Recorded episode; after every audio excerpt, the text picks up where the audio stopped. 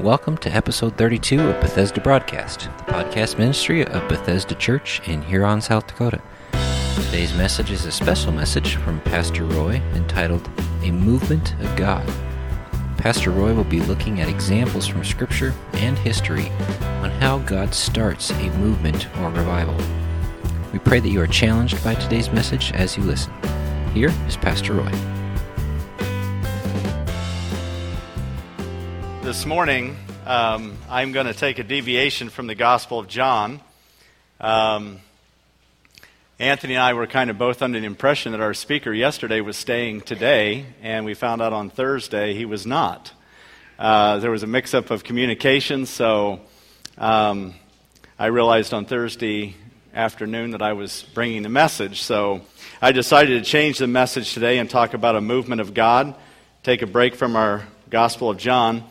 Many of you know that um, I didn't go to college right out of high school, and I got a job in a bakery and worked there for two or three years, and then from there I went into bakery sales. And I did that for several years. And I remember one particular morning taking my truck out. I pulled out about 5 o'clock in the morning, and um, I was making my rounds. And of course, you got kind of time schedules with schools and various things. And I just finished, I think, uh, delivering to the schools and was going to my major account, and I'm going down the road, and the engine started to sputter. And as the engine sputtered, I said, I better make my way off to the side of the road. So I made my way off to the side of the road. And when I did that, the truck stopped running altogether. It was at that point that I realized pretty much probably what happened was I was out of fuel. Um, the gas gauge was broken. And so, to be sure, I climbed out of my truck and I got down on my knees and I reached under the side of the truck where the gas tank was and I tapped like that. And I heard a hollow sound. I said, I am out of fuel. And so, for the next while, I had to call our mechanic, maintenance man to come and uh, told him what happened. And while I'm waiting for him, I'm watching, you know, young guys in sports cars flying by. I'm watching middle aged people driving by with their coffee. I'm watching elderly ladies go to get their hair fixed. Oh, by the way, fixed. Why do ladies fix their hair? Is it broken or what? I don't. I never understood fix. Guys comb their hair, ladies fix their hair. But anyhow, uh, going to get their hair fixed, and you know, just all these various things happening. Um, but I wasn't going anywhere because I was out of gas.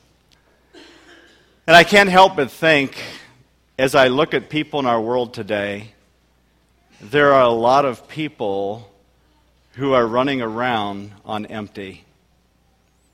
They don't have anything in the tank. They don't have anything to give. The world's just kind of rushing by them, and they're wondering why they're just sitting there kind of stuck. And because they're absolutely running on empty, and to show you the emptiness of our world, I know yesterday our speaker talked about how the numbers are going down. Well, that may be true, but nevertheless, let me share some statistics with you to show the emptiness of our, our culture. 17,000 people are murdered in the U.S. last year, which means 46 people's lives were taken from them in one day. 46 people a day are killed in the United States. 31 point, every 31.8 minutes, somebody is murdered. There's a rape reported every 5.6 minutes. Last year, there was a violent crime committed every 22.8 seconds. We have seen over 50 million abortions. And according to the Guttmacher Institute in the United States in 2008, it translates to 3,322 abortions per day. It tells me that we live in a very empty, violent world. And what gets me is God is interested in this world. He is interested in this violent, corrupt culture and wants to redeem it. If you look in Genesis chapter 6, in verse 5, it says, The Lord saw how great man's wickedness on the earth had become, and that every inclination of the thoughts of his heart was only evil all the time. And then if you go down in chapter 6 of Genesis, verse 11, now the earth was corrupt in God's sight and was full of violence. God saw how corrupt the earth had become, for all the people on earth had corrupted their ways. So the earth is corrupt. God is interested. He sent his person Jesus, as we've been studying the Gospel of John, to come into this cosmos, into this world that is violent, corrupt, chaotic, empty, broken, violent. And he wants to do something in this world. And so I have thought about how does God move in that kind of culture? How does he move? What, what, does, he, what does he do? Well, a movement of God often begins by God tugging on the heart of one individual. God scans the culture and he looks for a person. If you actually look in Genesis chapter 6 again with me and look in verse 8, Noah found favor in the eyes of the Lord. Had no one found favor in the eyes of God, there would be no movement of God whatsoever. We would self destruct, we would implode if the grace of God did not touch the heart of an individual. And God chose to touch the heart of Noah. And what did he do? I need you to build me a cruise ship. Well, not quite a cruise ship, but I need you to build me a big boat to rescue the people. God was all about rescue from the beginning. So, Noah, how about Abraham in Genesis chapter 12? Flip over there. He tells Abraham, Leave your country, your people, your father's household, go to the land I will show you. I will make you into a great nation. I will bless you. I will make your name great. You will be a blessing. I will bless those who bless you, and whoever curses you, I will curse. All peoples on earth will be blessed through you. God initiated contact with Noah, with Abraham. He chose an individual to do a work. He established a covenant with Abraham to do that work. Moses, he appears to him from a burning bush and says, I want you to go to the most powerful person on the face of the earth and tell him four words Let my people go. That's all. to the most powerful person on earth. But God again chose an individual, did he not? Gideon. I want you to go and destroy the Midianites. There he is in a wine press, hiding, scared. Oh, mighty man of valor, you're the person I want. In every one of these, none of them were seeking after God. In that way, God approached them and initiated contact. David, I want you to go kill this giant. In 1 Samuel 17, as a teenager, God spoke to an individual. Nehemiah, I want you to go build me some walls around Jerusalem. Jonah, I want you to go preach the gospel to a wicked people in Nineveh, which today is modern day Mosul, by the way, Iraq. That's where I want you to go and preach a revival to these wicked people. Paul, I want you to go take the gospel to the Gentiles. So, what I have seen is a movement of God begins by God tugging on the heart of one individual. And that's, that's significant to me. And I think about even in our own culture, at Bethesda Church, that God chose to tug on the heart of an individual to give $245,000 to this church, and we were able to purchase the property next door. That is a movement of God. And so then I'm thinking, what does God want to do in and through Bethesda Church? Because we had we couldn't we didn't initiate that god initiated that what does he want to do and when i look at how he's worked through history so that's how the work begins by God tugging on the heart. How does it continue? It continues because one individual has obeyed God. Noah built the boat. Abraham left. If you look at the very next verse in Genesis 12:4, Abraham left as the Lord told him. Obedience was the key. He left, he went. Moses approached Pharaoh. Gideon went to fight the Midianites. David slayed Goliath. Nehemiah built the walls. Jonah preached the word of God to Nineveh, and Paul took the gospel to the Gentile. Every one of them, there was a step of obedience, and when they obeyed, God moved. Now I'm building to something. I think God wants to do something in the 21st century if we're willing to do our part. But you know what? Our part is extremely costly extremely costly. And in fact, it's so costly, I have not been willing to pay the price yet. And my guess is many of you have not either. And I'm going to share with you what the cost is. It's extremely expensive. But I think it's more expensive if we don't pay it. Thirdly, a movement of God often transforms people because of the courage of one individual. So, what happens? The courage of one individual. Peter preaches at Pentecost in Acts, and 3,000 people are saved. He stood up filled with the Spirit of God, and the Spirit of God fell on the people and they 3,000 people in one day came to a saving knowledge. Anybody ever see that before? I haven't. That's a movement of God. Paul takes the gospel to the Gentiles, people are saved, and churches are planted. He addresses the Greek philosophers on Mars Hill and challenges them on their ideas and their beliefs. But what I want to talk to you about now is moving up a little bit closer from biblical times to the 1700s. And I want to talk to you about the Great Awakening. Maybe some of you have read about this, but I think it's important for us to visit it. The Great Awakening happened in the 1700s to the 1760s.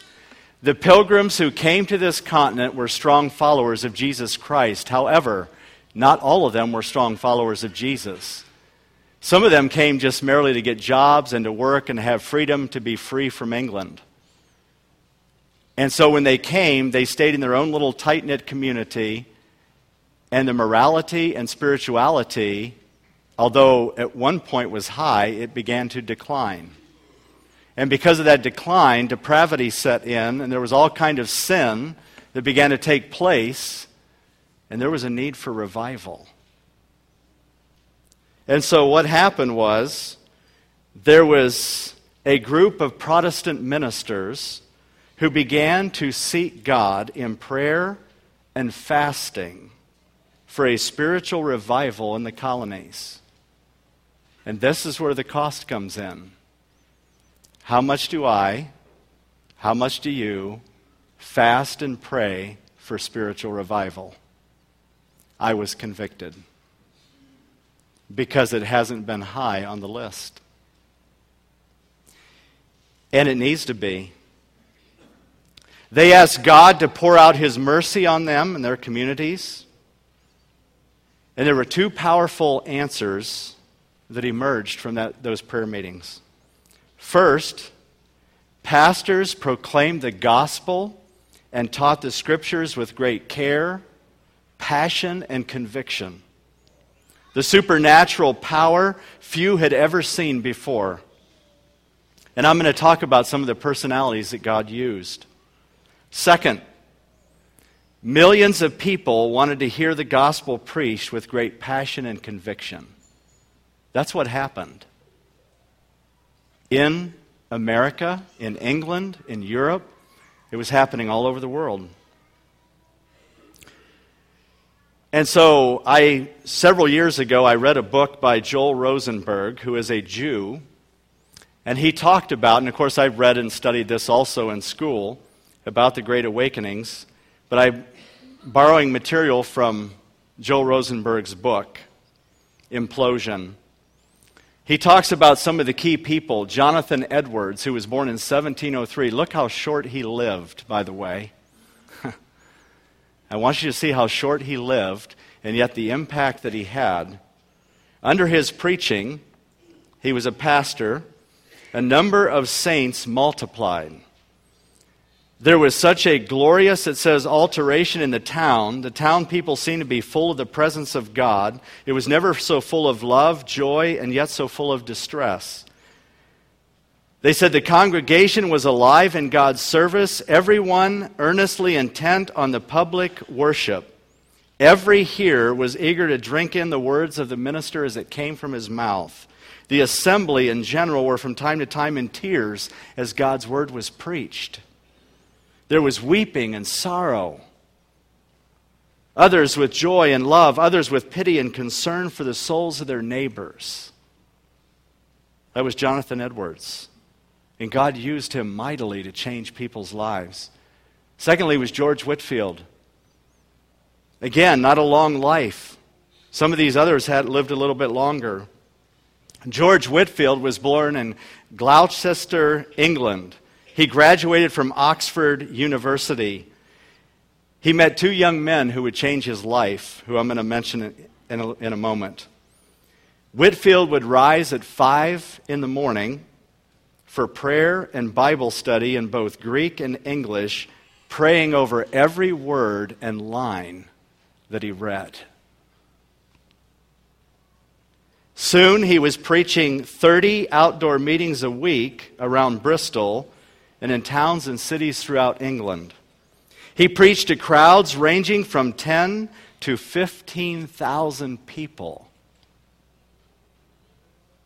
During the fall of 1940, Whitefield addressed crowds of up to 8,000 people nearly every day for over a month. Nearly every day for over a month, there was such a hunger and a passion to hear God's word. Do we see that in our culture today? No. You know why? We haven't had a movement of God. And we need one desperately. Like we sang about this morning, hear us from heaven. Touch our generation. We are your people desperately crying out, crying out in desperation. Are we? Am I crying out in desperation? Over the course of George Whitefield's ministry, in 33 years of ministry, he preached an estimated 15,000 sermons. It was not uncommon for 10 or 20 percent of the town to join the church in a single year. Then there was John Wesley. John Wesley traveled 250,000 miles, mostly on horseback, Bob mostly on horseback. And he preached 40,000 sermons, more than two a day. Only in his 70s did he abandon his horse for a carriage. And only in his mid 80s did he give up preaching before dawn. Wow, there must have been somebody there to listen. It's amazing. Then there's Charles Wesley, his brother. Barely a month after Charles was converted to Christ, June 24 through July 8, 1738, he preached to crowds of 10,000 people. Charles was not even considered the greater gifted brother. And yet he published 6,000 hymns, and he wrote another nearly 4,000 that were not published while he was alive. He wrote such hymns as Hark the Herald Angels Sing, And Can It Be, Christ the Lord is Risen Today, and others. And that was all in the first Great Awakening where God touched this broken world. And then there was another movement of God right after that called the Second Great Awakening, 1790 to 1840. The Spirit of God again began to pull out people. But again, every time he initiated this work by touching the heart of one individual, and then another one, and another one. In their obedience to God. The first personality here was Francis Asbury, 1745 to 1816. He was born near Birmingham, England, October or I mean August 20th, 1745, during the First Great Awakening. He was raised in a strong Christian home by parents who was heavily influenced by the teachings of John Wesley. Asbury, at 26 years of age, became a missionary to America.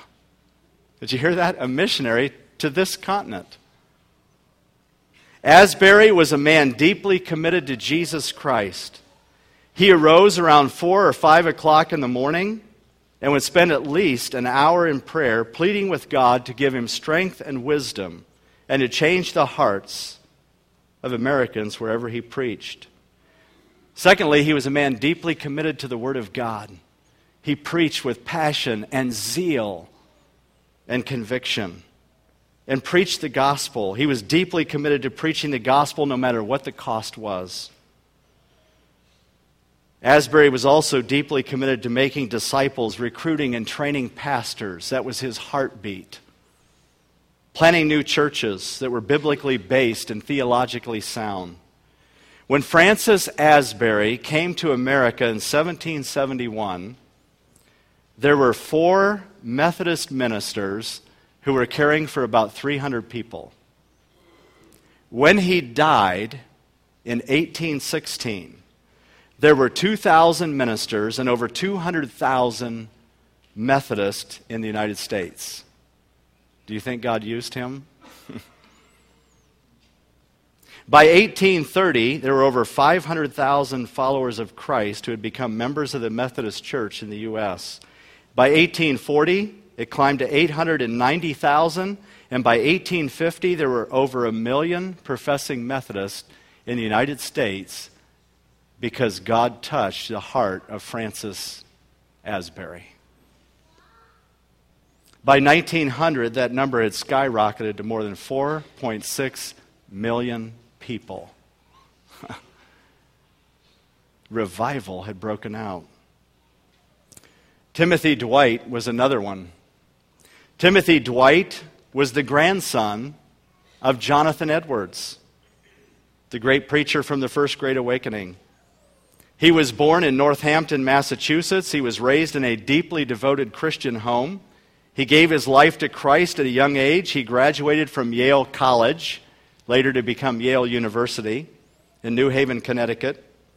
He helped start three foreign mission societies. He trained and recruited and sent and supported evangelists and pastors and church planters. In 1795, he became the president of Yale University. From 1701 to 1744, records show that on average, half of Yale's graduates went into full time Christian ministry. Half of their graduates were in full time Christian ministry. By the late 1790s, however, listen to this. By the 1790s, most of the students attending Yale were not even professing Christians there was an incredible decline. The students were skeptical, they used profanity, they gambled, they lived licentious lives. And the year that Timothy Dwight took office in 1796, it said there was barely one in ten of the 125 students enrolled at Yale would admit to being a Christian. He said the only way to change their minds and hearts is God's going to have to touch them. And so he began to pray. He began to teach the Word of God day in and day out. And he challenged those students to give their lives to Jesus Christ. During 1801 and 1802 school year, a revival broke out on the campus. Fully one third of the students enrolled gave their lives to Jesus Christ. About 80 out of 230 prayed to receive Christ. 35 of them decided to enter full time Christian ministry because one individual had courage to preach passionately the gospel and to pray and fast and seek God.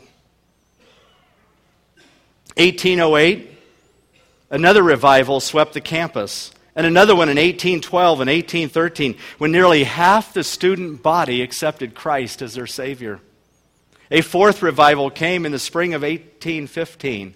And this one sparked, listen, a, by a group of students, the students gathered at 3:30 in the morning to pray.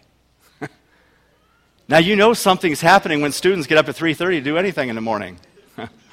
they might do it to hunt, but not to do schoolwork or anything else, but 3:30 in the morning to pray and seek the Lord.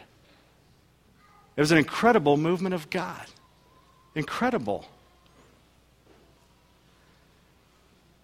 Then Charles Finney came along. Charles Finney was an evangelist. He was also born in Connecticut in 1792. He was called to preach the very time he accepted Christ as his Savior. After many months of searching the scriptures and imploring God for insight, one night, it says, Finney's eyes were opened. And here's what he wrote He said, Right there, he was reading in, in Jeremiah chapter 29. He says, Right there, the revelation of my pride was distinctly shown to me as the great difficulty that stood in the way. And he wept on his knees as he was deeply struck by the wickedness in his own heart.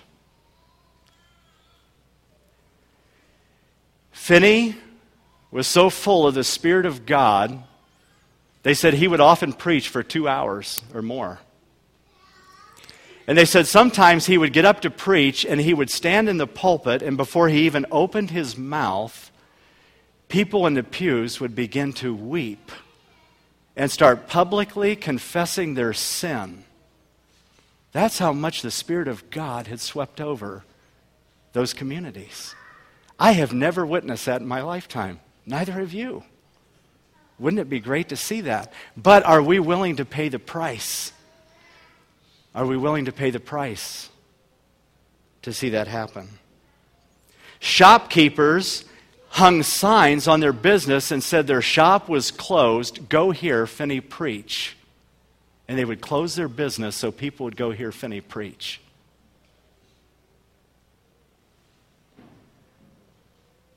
By the end of the Second Great Awakening, it is estimated that 500,000 people were converted to Christ through his preaching.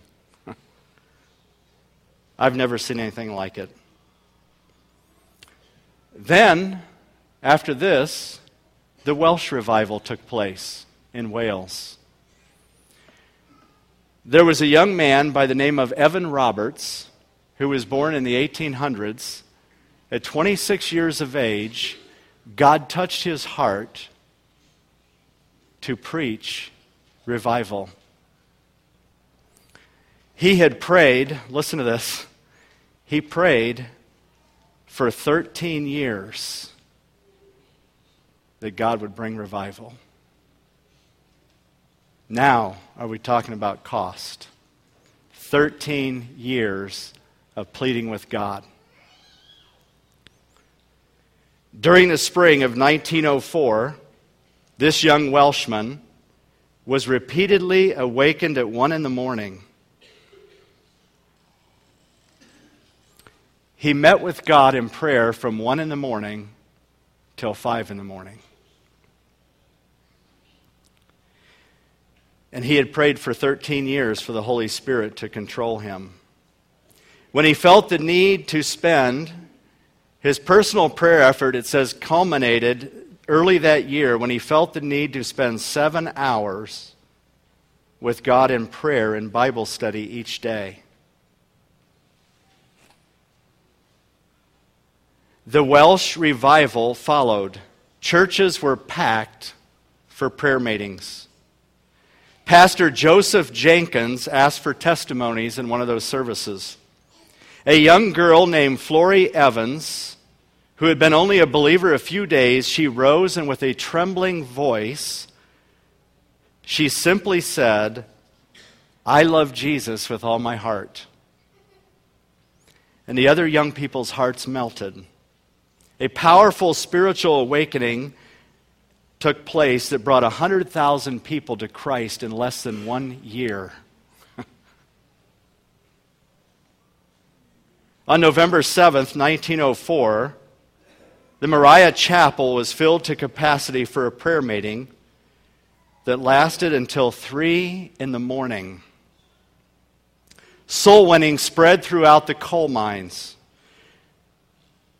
The coal miners were used to cursing at their animals to get them to move. They stopped cursing at them, and they, the animals didn't know what to do. they were so used to hearing the profanity. The Salvation Army set apart January 19, 1905, for a day of confession, humiliation, and prayer throughout England, Ireland, Scotland, and Wales. All day prayer meetings were held in many of the principal cities of the British Isles, according to the London Times.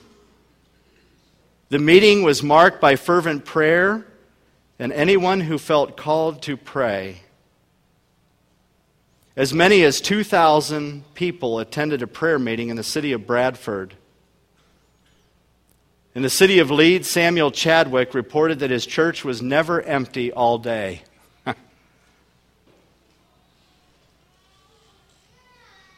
In 1905, there was a week of united prayer meetings in an English small town that led to a glorious revival. The Prince's Theater was packed each Sunday night after church with 1,500 praying believers, many unsaved seekers. In Bulwell, many of the most degraded drunkards were converted. In the Bedfordshire villages, whole nights were devoted to prayer for powerful evangelism. The question is I think God has a heart for this broken world. It's clear in Scripture. And it's clear that He works through the church and He works through people who have given their lives to Jesus. And only God can touch somebody's heart. I don't know why He chose to work in Noah and Abraham and the Wesleys and I don't know. We, we can't manipulate the hand of God. I can't manipulate a movement of God. It wasn't an emotional thing, it was a spiritual thing. The one thing I do see, the one common thread I do see through it all that I lack greatly, and I think the church lacks greatly, and so I guess it needs to start with me, is we need to pray for revival. We need to fast for revival. How hungry, how desperate are we for this broken world? That's my question. The other question is that Joel Rosenberg puts in his book, and it's a question I think that's worthy of consideration is Will America experience a third Great Awakening? Because if, he do, if we don't, we are doomed. I don't mean to be a pessimist, but without a touch of God, we're in trouble. And the fourth thing that I'll put up here, and just kind of a capstone to it, is a movement of God often captures the attention of a community. Churches are planted and grown, mission work is developed, God is praised. But there's one other thing that happens opposition is stirred. Go to Acts chapter 17. There was a riot. When God stirred up the town, there was a riot on the other side. So, I think all we can do is our part is Maybe the reason God hasn't sent an awakening, it's not his fault. I think it's ours. I think it's mine, yours, ours. And I think it's something we need to desperately, and probably the first thing we need to pray is God, even give me a heart to pray, to desire revival and a touch of God. That needs to be my first prayer request. God, even give me the, give me the desire and the passion. But I'll tell you, if you, if you just would, I would encourage you to go out and, and read. If you just want to read some of that, I mean, it's out on the internet and read about these movements of God and these personalities. It, it's amazing. And we have never witnessed that in our culture, and we desperately, desperately need it.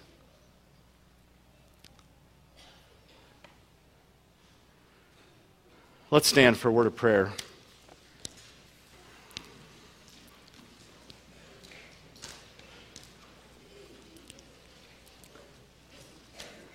I would just ask you to bow your heads and close your eyes.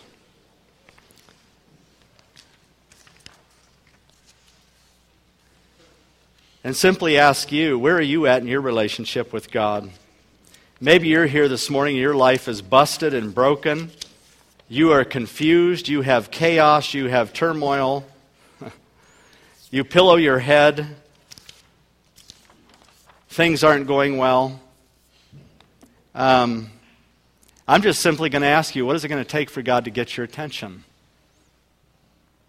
When are you going to realize that life doesn't work apart from Jesus Christ and God sent his son Jesus to die for you and shed his blood for you so you could be forgiven? I'm not talking about church attendance. I'm not talking about baptism or doing good deeds. I'm talking about your relationship with God. Do you know that you are born again? Have you been born again by the Spirit of God? You've been convicted deeply of your sin, and you know you're lost. You've violated God's law, and you need Jesus Christ. If that is you this morning, I'll ask you to come out of your seat and just come up here and stand to the front, and we'll have somebody come and pray with you. if you would be inclined to do that. We'll send somebody to pray with you. I trust that you do know the Lord Jesus Christ. If you have questions, I'd be willing to meet with you after church about your eternal destiny. It is the most important decision you'll ever make in your life. For those of us who are believers,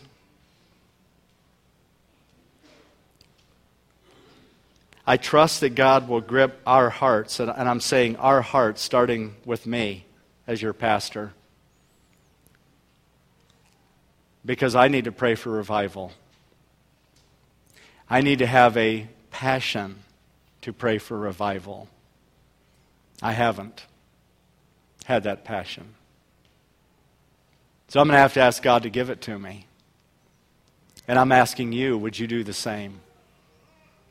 We desperately need it. And it doesn't mean in six months it's going to happen or a year. Evan Roberts prayed for 13 years for God to move. So there is an incredible, incredible cost for revival. Because the Bible says, in the day that you seek with me with all your heart, that's when you find me. All your heart. Surrender. I surrender all that we sang about this morning. That's what God wants from us. And I think He'll do a great work if we're willing to trust Him and see people's lives change for time and eternity. Let's pray.